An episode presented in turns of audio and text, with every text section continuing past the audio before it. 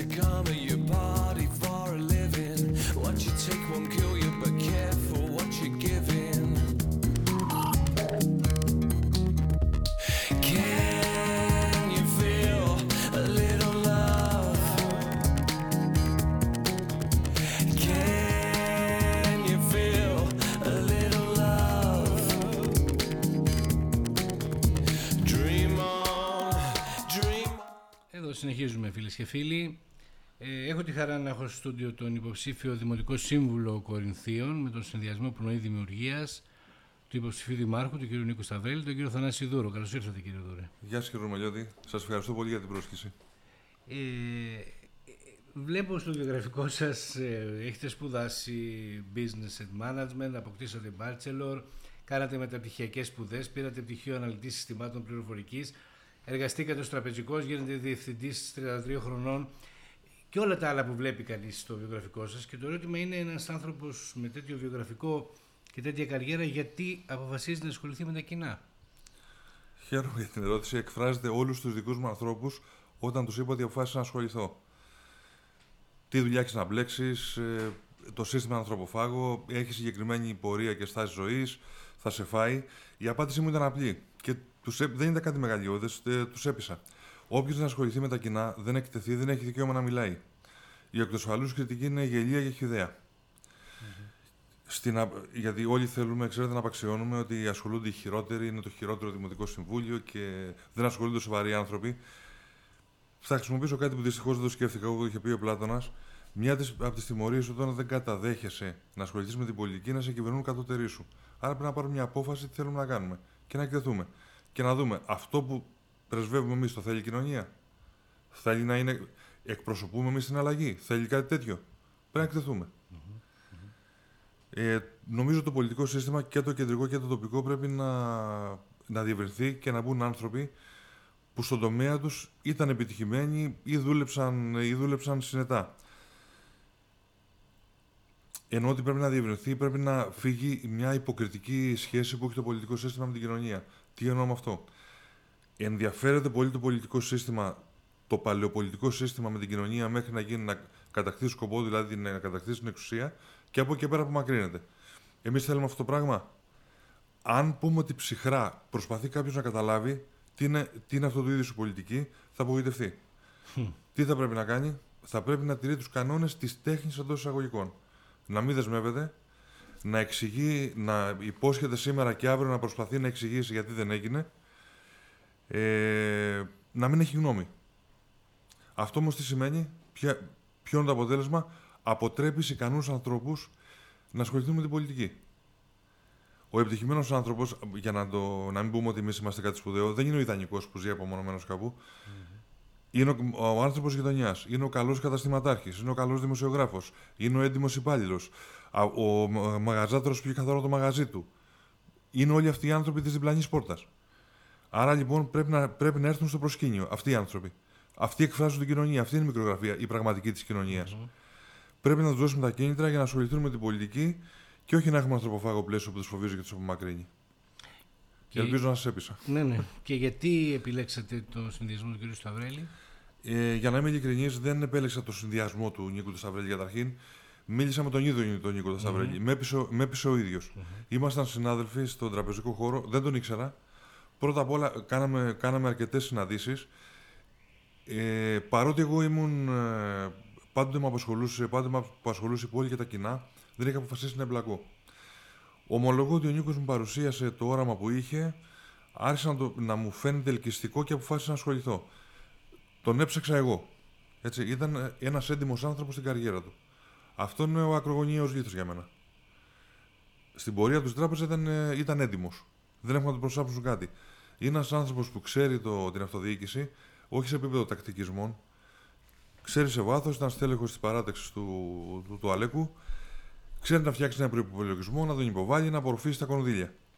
Και επίσης κάτι που μου έκανε ιδιαίτερη εντύπωση είναι ότι το μοντέλο του, και είναι και προγραμματική δέσμευση, φάνηκε ότι δεν είναι αρχομανής ο άνθρωπος.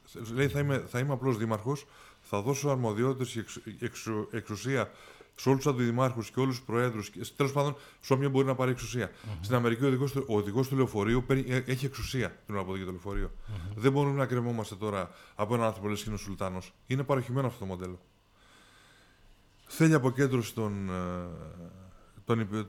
των αρμοδιοτήτων και των εξουσιών και πλήρη διαφάνεια. Έτσι, κάτι το οποίο με απασχολεί πάντα, πλήρης διαφάνεια. Mm-hmm. Είπε δεν θα διατηρήσει καμιά ιδιότητα αντιδημάρχου για να εξυπηρετήσει μικροκομματικά συμφέροντα κλπ. Επίσης, το πρόγραμμα μου φάνηκε πλήρες. Βέβαια, ένα πρόγραμμα τι είναι οι άνθρωποι που θα το φέρουν σε πέρας. Ωστόσο, όμως, είναι ένα πρόγραμμα που θα βελτιώσει την πόλη. Αυτά με έπεισαν και. Και ότι... το βλέπεις και το βελτιώνεις και στην πράξη, νομίζω. Εννοείται, μετά, γιατί έτσι. Η πολιτική τι είναι. Η πολιτική είναι σύγκρουση και συνεργασία. Αυτό είναι η πολιτική. Και ακούς την κοινωνία. Δεν έχεις το αλάθητο του Πάπα. Αυτό με έπεισε και είπα θα συμπορευτώ. Παρότι ανήκουμε σε εντελώς διαφορετικούς πολιτικούς χώρους, αυτά όμως στην αυτοδιοίκηση πρέπει να ξεπερνούνται. Έτσι. Τι είναι λοιπόν τελικά αυτοδιοίκηση ή τι πρέπει να είναι αυτοδιοίκηση κατά την άποψή σας? Είναι πολιτική? Είναι μια ομάδα ανθρώπων που απλά θέλουν να διοικήσουν? Είναι μια σειρά διαδικασιών και αποφάσεων που παίρνει η εκάστοτε δημοτική αρχή υπέρ του τόπου και των πολιτών? Είναι όλα αυτά μαζί? Πολλά τα ερωτήματα. Θα πρέπει να με έχω μπάμου να τα απαντήσω όλα. Η τοπική αυτοδιοίκηση είναι σίγουρα πολιτική με τις περισσότερες έννοιες του όρου. Είναι με την έννοια της διεκδίκησης και άσκησης εξουσίας καταρχήν. Διεκδίκησης και άσκησης. Με την έννοια του σχεδιασμού, λύσεων και υλοποίησης στα προβλήματα της κοινωνίας. Πρέπει να φουγκράζεσαι τα προβλήματα της κοινωνίας και να τα λύσεις. Έχει την έννοια της δράσης και της πράξης. Αυτό λοιπόν είναι δράση-αντίδραση. Συνεργασία, σύγκρουση. Το είπαμε και προηγουμένως. Οι άνθρωποι πάντοτε διαφωνούν ως το πώς πρέπει να ασκηθεί η εξουσία, πώς πρέπει να κατανεμηθούν οι πόροι, με ποιο τρόπο λύνονται τέτοιου είδους διαφωνίες, ποιος θα έχει τον πρώτο λόγο, ποια είναι τα όρια της εξουσίας που μπορεί να ασκήσει ένα άτομα, γιατί ξέρετε, η υπερβολική εξουσία διευθύνει απόλυτα. Θα κάνω έτσι χρήση ενός πολύ σπουδαίου πολιτικού επιστήμονα που λέει ότι η πολιτική. Είναι διάλογος, δεν είναι μονόλογος. Και αναφέρει ένα καταπληκτικό παράδειγμα βασιζόμενο στο μυθιστόρημα του Ρομπινσόνα Κρούσου. Ο Ρομπινσόνα Κρούσο είναι ένας ναυαγός σε ένα νησί. Μπορεί να φτιάξει μια πλοϊκή οικονομία ή μια τέχνη. Δεν μπορεί να κάνει πολιτική όμως. Η πολιτική αρχίζει και υπησέρχεται όταν εμφανίζεται ο παρασκευάς. Αυτό ακριβώς είναι η τοπική αυτοδιοίκηση. Μια μικρογραφία, ένα σχολείο δημοκρατίας. Για τους πολίτες και τα πολιτικά στελέχη, μην πούμε τώρα πολιτική, έτσι πολιτικός ήταν ο Τσόρτσης, δεν μπορούμε να πούμε ότι είμαστε εμείς πολιτικοί. Είμαστε άνθρωποι που προσπαθούν να ασχοληθούν με τα κοινά και να βελτιώσουν κάτι στην πόλη τους. Σε μια μικρότερη και πιο ξεκάθαρη τοπική κλίμακα.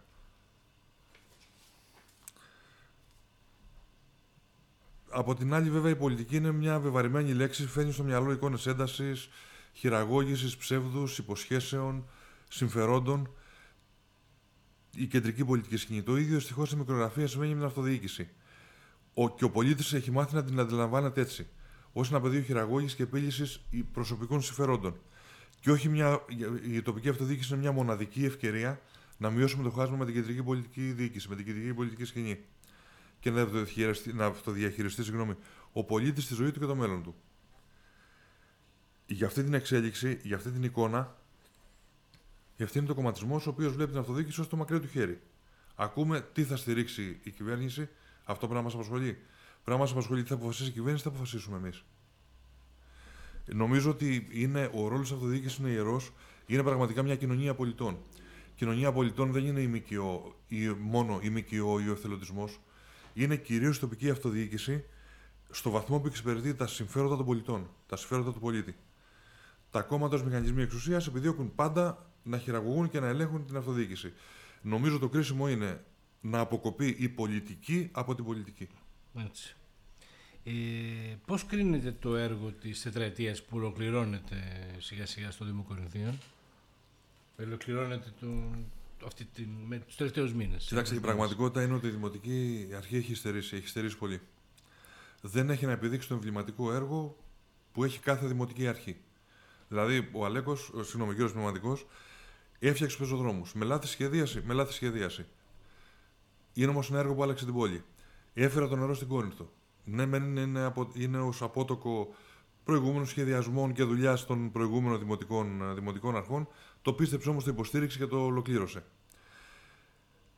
Σε ποιο έργο αναφερθούμε της Δημοτικής Αρχής, στο φωτισμό LED που φτάσαμε 20 εκατομμύρια, στις ασφαλτοστρώσεις ή στο κλάδεμα των δέντρων. Δεν θέλω να απαξιώνω, δεν είναι του χαρακτήρα μου. Εγώ θα πω μπράβο για την ανάπλαση της δρομικής γραμμής στην Ποσειδονία. Θα γίνει ποδηλατόδρομος, θα γίνει πεζόδρομος, θα είναι ένα καταπληκτικό έργο. Δεν γίνει όμως ανάπλαση του παραλιακού μετόπου. Πρέπει να λέμε τα πράγματα με το όνομά τους και να παρουσιάζονται στη σωστή τους διάσταση. Θα πω μπράβο για τον παραλιακό πεζόδρομο στο Κεραμιδάκι.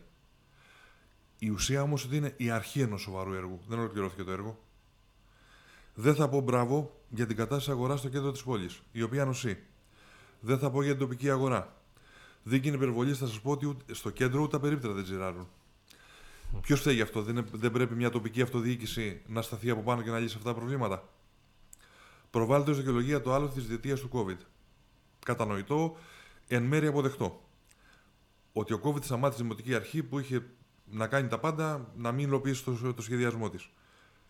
Γλυφάδα, Μαρούσι, Τρίκαλα, Πάτρα. Προχώρησαν. Εμείς δεν προχωρήσαμε. Αυτή είναι η αλήθεια. Ακούμε προβάλλεται πολύ το αποθεματικό του Δήμου ότι ξεπερνάει τα 30 εκατομμύρια ευρώ και αν βάλουμε και τα νομικά πρόσωπα μπορεί να φτάνουμε τα 40. Αυτό όμως δεν είναι συνετή διαχείριση. Αυτό είναι έλλειψη ανάπτυξης, έλλειψη αναπτυξιακών έργων. Όταν ένας Δήμος εισπράττει δημοτικούς φόρους και δεν αποδίδει στην κοινωνία, απλώς βάζει τα λεφτά στην τράπεζα, αυξάνει το υπόλοιπο. Εντυπωσιακό, λες, πω, πολλά λεφτά. Ο Δήμος δεν είναι ραντιέρης, δεν είναι εισοδηματίας να ζει από τόκους. Πρέπει τα δημοτικά τέλη των πολιτών να τους τα επιστρέφει ως ανταποδοτικό ωφέλη στην κοινωνία. Αυτή είναι η δουλειά του Δήμου. Και όχι να πανηγυρίζουμε ότι έχουμε 40 εκατομμύρια στην τράπεζα, να τα κάνουμε τι. Η παράταξή μας δεν κατηγορεί τον Δήμαρχο ότι δεν προσπάθησε να φέρει χρηματοδοτήσεις. Νομίζω ότι σε αυτό είμαστε σοβαροί και έντιμοι. Έκανε προσπάθεια να εισέλθουν χρήματα στο Δήμο και έφερε χρήματα στο Δήμο. Ωστόσο, για να αποδώσουμε τα του Κέσσαρο στο Κέσσαρι, βοήθησαν πάρα πολύ οι βουλευτές. Έτσι και ο κ. Ψυχογείο ΣΥΡΙΖΑ, ο κ. Δήμας, ο κ. Ταγαρά, ο κ. Κόλιαρ, βοήθησαν πάρα πολύ οι βουλευτές γι' αυτό. Εμείς, η παράταξή μας τον κατηγορεί ότι δεν προχωρούν τα έργα με ευθύνη του. Αυτό τον κατηγορούμε. Γι' αυτό έχει στερήσει και η πόλη. Σας λέω και πάλι, επαναλαμβάνω, δεν είναι του χαρακτήρα μου να μηδενίζω ή να απαξιώνω. Η πραγματικότητα μας είναι πραγματικότητα και πρέπει να τη βλέπουμε κατάματα για να θέλουμε να προχωρήσουμε και να βελτιωθούμε. Θεωρείτε ότι ο κ. Νίκος Σταυρέλης έχει πείσει τους πολίτες ότι θα φέρει την αλλαγή στο Δήμο? Ναι, κ. Ρωμαλιώδη, εγώ αυτό εισπράττω στις καθημερινές μου επαφές, ότι εκφράζουμε την αλλαγή. Η αλλαγή είναι δεδομένο ότι πρέπει να έρθει. Τη ζητάει ο κόσμος. Νομίζω την εκφράζουμε εμείς. Έχουμε παράσταση νίκης, ο κόσμος μας εμπιστεύεται και νομίζω ότι στις 8 του Οκτώβρη θα είναι ο συνδυασμός μας πρώτος και θα δουλέψουμε για να βελτιώσουμε την πόλη. Αυτό οι προσλαμβάνους που έχω εγώ είναι αυτές από τους πολίτες και με τους ανθρώπους που συζητάω. Οι πολίτες όμως θα κληθούν να αποφασίσουν τον Οκτώβρη εκτός από τον Δήμαρχο και τους Δημοτικούς Συμβούλους και τους συνεργάτες του Δημάρχου που θα εκλεγεί. Με ποια κριτήρια θεωρείτε ότι πρέπει να γίνει αυτή η επιλογή? Αυτό νομίζω είναι το πιο σωστό ερώτημα. Θα πρέπει, δημοσίευσα πρόσφατα ένα άρθρο και καλό, είναι λίγο μεγάλο τους πολίτες να το διαβάσουν, λέγεται «Πόλωση ή προοπτική». Πρέπει να είναι πάρα πολύ αυστηροί στους ανθρώπους που θα επιλέξουν να τους εκπροσωπήσουν. Πρέπει να δουν ιδιότητες του χαρακτήρα τους. Είναι έντιμος ο άνθρωπος. Τι έχει δείξει στην επαγγελματική του πορεία. Αν ένας άνθρωπος είναι ανέντιμος στη ζωή του, πώς θα βελτιώσει το Δήμο? Σέβεται το λόγο του. Είναι δίκαιος, είναι αξιόπιστος. Έχει συνείδηση ή έχει συνείδηση à la carte που την αλλάζει κάτω το δοκού να αλλάγαμε τα συμφέροντά του. Πώς συμπεριφέρεται στους αδύναμους? Με συγκατάβαση, ότι εγώ είμαι σπουδαίος, σε αντιμετωπίζω ευγενικά τώρα για να κερδίσω τις ψήφους τον Οκτώβρη και μετά θα σε αντιμετωπίζω αυυψηλού. Είναι αυστηρός με τον εαυτό του, αυτό είναι πολύ βασικό. Νομίζω ότι κάτι που έχω καταφέρει εγώ είναι να με αντιμετωπίζουν όλοι πάρα πολύ αυστηρά και να έχουν πολλές απαιτήσεις. Αυτό νομίζω ότι είναι προσόν, γιατί αντιμετωπίζω και εγώ πολύ αυστηρά τον εαυτό μου. Τελικά, ξέρετε, όλα είναι μια αίσθηση. Βλέπουμε τον άλλον, λέμε μας πείθει, θέλουμε αυτός ο άνθρωπος να μας εκπροσωπήσει. Θέλουμε έναν εικόνα μας προς τα έξω, γιατί η Δημοτική Αρχή θα σε εκπροσωπήσει και σε ένα Υπουργείο, θα σε εκπροσωπήσει και στα κοινά, θα σε εκπροσωπήσει και κάπου αλλού. Θέλουμε αυτός ο άνθρωπος να είναι αυτός που θα εκπροσωπήσει εμένα. Αυτό είναι πολύ βασικό ερώτημα που τα περικλεί όλα τα προηγούμενα. Είναι πάρα πολλά. Αυτά είναι μόνο τα ελάχιστα. Πρέπει να δούμε αν εξελίσσεται, αν προοδεύει, αν συνεργάζεται. Αν συνεργάζεται δεν σημαίνει ότι είναι ένας yes man που λέει σε όλα ναι. Συγκρούεται. Έχετε να πω ένα παράδειγμα έτσι απλοϊκό. Δημοσιεύω εγώ λοιπόν, έχω μια τοποθέτηση ότι αυτό το έργο πρέπει να γίνει έτσι. Κάντε κριτική, η οποία είναι σωστή. Δεν θα πρέπει να έρθω προς την πλευρά σας. Ή, αν εγώ από κύριο Ρωμαλιώδη δεν έχετε λάβει υπόψη όλους τους παράγοντες, δεν πρέπει να έρθετε προς την πλευρά μου. Δηλαδή, η αρχική σύγκρουση πρέπει να γίνει συνεργασία μετά. Αυτό είναι το ζητούμενο. Πρέπει να βελτιώσουμε την πόλη, για να βελτιώσουμε την τσέπη μας. Ναι, σωστό είναι αυτό. Και μάλλον και εμένα μου φαντάζει, εγώ θα ήθελα, φαντάζει πλέον τοπικό σε αυτή τη χώρα, να ψηφίζω σε άλλο ψηφοδέλτιο για δήμαρχο και σε άλλο για δημοτικούς συμβούλους. Εγώ θα ήθελα κάτι τέτοιο. Αλλά βλέπω τι έγινε με την απλή αναλογική, ναι, και δεν θέλω καν να το διανοηθώ. Τι θα γίνει σε μια τέτοια περίπτωση. Θα πρέπει όμως να γίνει, γιατί ο επικεφαλής θα πρέπει να διαθέτει αυτές τις ικανότητες να μπορεί να συγκεράσει διαφορετικούς ανθρώπους, να πάρει τον καλύτερο από τον καθένα. Ανθρώπους που του φέρνουν αντίρρηση, που θέλουν την πρόοδο μας, έτσι, όχι την ακακόπιστη. Θα με αναγκάσει τώρα, αν και διαφωνεί η γυναίκα μου, φωνάζει συνεχώς ότι καταφεύγω σε αρχαία ρητά. Ο Αγάθων, ο γιος του νομοθέτη της Αμενού, είχε πει για την εξουσία ότι τον Άρχοντα, μην παρεξηγείτε τον Άρχοντα τώρα, αυτόν που ασκεί η διοίκηση, θα πρέπει να διακρίνεται από τρία χαρακτηριστικά. Πρώτα απ' όλα, ότι διοικεί ανθρώπους. Άρα θα πρέπει να τους μαζέψει, να τους πείσει, να τους εμπνεύσει, να τον σεβαστούν για να πάρει το καλύτερο. Δεύτερον, ότι ενεργεί με βάση τον νόμο. Ότι δεν μπορεί να κάνει το κεφαλιού του, δεν ξέρει όλα. Αυτή είναι, μπορεί σκληρός νόμος, αλλά νόμος είναι με τον νόμο όμως. Και τρίτον, ότι ούκα ή άρχη. Δεν θα διοικεί για πάντα. Άρα πρέπει να συμπεριφέρεται έτσι. Με σύνες και ταπεινοφροσύνη. Γιατί ο δημοτικός άρχοντας υπηρετεί τον πολίτη. Και ο πολίτης, το είπα και σε μια προηγούμενη συνέντευξή μου, πρέπει να απαιτεί. Όχι να απαιτεί προνόμια, πρέπει να απαιτεί το καλό της πόλης του. Προνόμια δεν έχει δικαίωμα να απαιτήσει κανένας. Να κερδίσω κάτι εγώ εις βάρος σας. Αλλά για το καλό της πόλης πρέπει να το απαιτούν όλοι. Και πρέπει στο τέλος να αποφασίσουμε αν θέλουμε συνθήματα ή επιχειρήματα. Τα συνθήματα είναι πολύ εύκολα. Πολώνουν. Όποιος δεν έχει πολιτικό λόγο χρησιμοποιεί συνθήματα και πολώνει. Νομίζω ότι πρέπει ο πολίτης να κοιτάξει επιχειρήματα. Ποιοι μπορούν να φέρουν ένα πρόγραμμα, να το φέρουν σε πέρας, να ακούσουν, να εξελιχθούν, να διαβολευτούν με την κοινωνία και τελικά να προχωρήσει η πόλη. Αυτό είναι το ζητούμενο. Δεν είναι να εκλεγώ εγώ και να πω τι σπουδαίος είμαι τώρα, πήρα 1.000 σταυρούς, ας πούμε, και πω από τι σπουδαίος να βγαίνει και η μάνα μου στο χωριό και να λέει πω τι περήφανη είμαι για το παιδί μου. Ή να κάνει η πόλη ένα βήμα μπροστά. Γιατί είναι πιο βαρύ να εκλεγείς, να έχουν προσδοκίες από σένα οι άνθρωποι και να τις απογοητεύσεις. Είναι τραγικό. Και να μην μπορείς να τις είναι τραγικό να απογοητεύσεις ανθρώπους. Είναι τραγικό. Έτσι. Κύριε Δούρο, ευχαριστώ πάρα πολύ για την κουβέντα που είχαμε. Εγώ σας ευχαριστώ πολύ. Θα έχουμε την ευκαιρία σίγουρα να τα ξαναπούμε. Εύχομαι καλό αγώνα και καλή επιτυχία. Σας ευχαριστώ πάρα πολύ. Ευχαριστώ.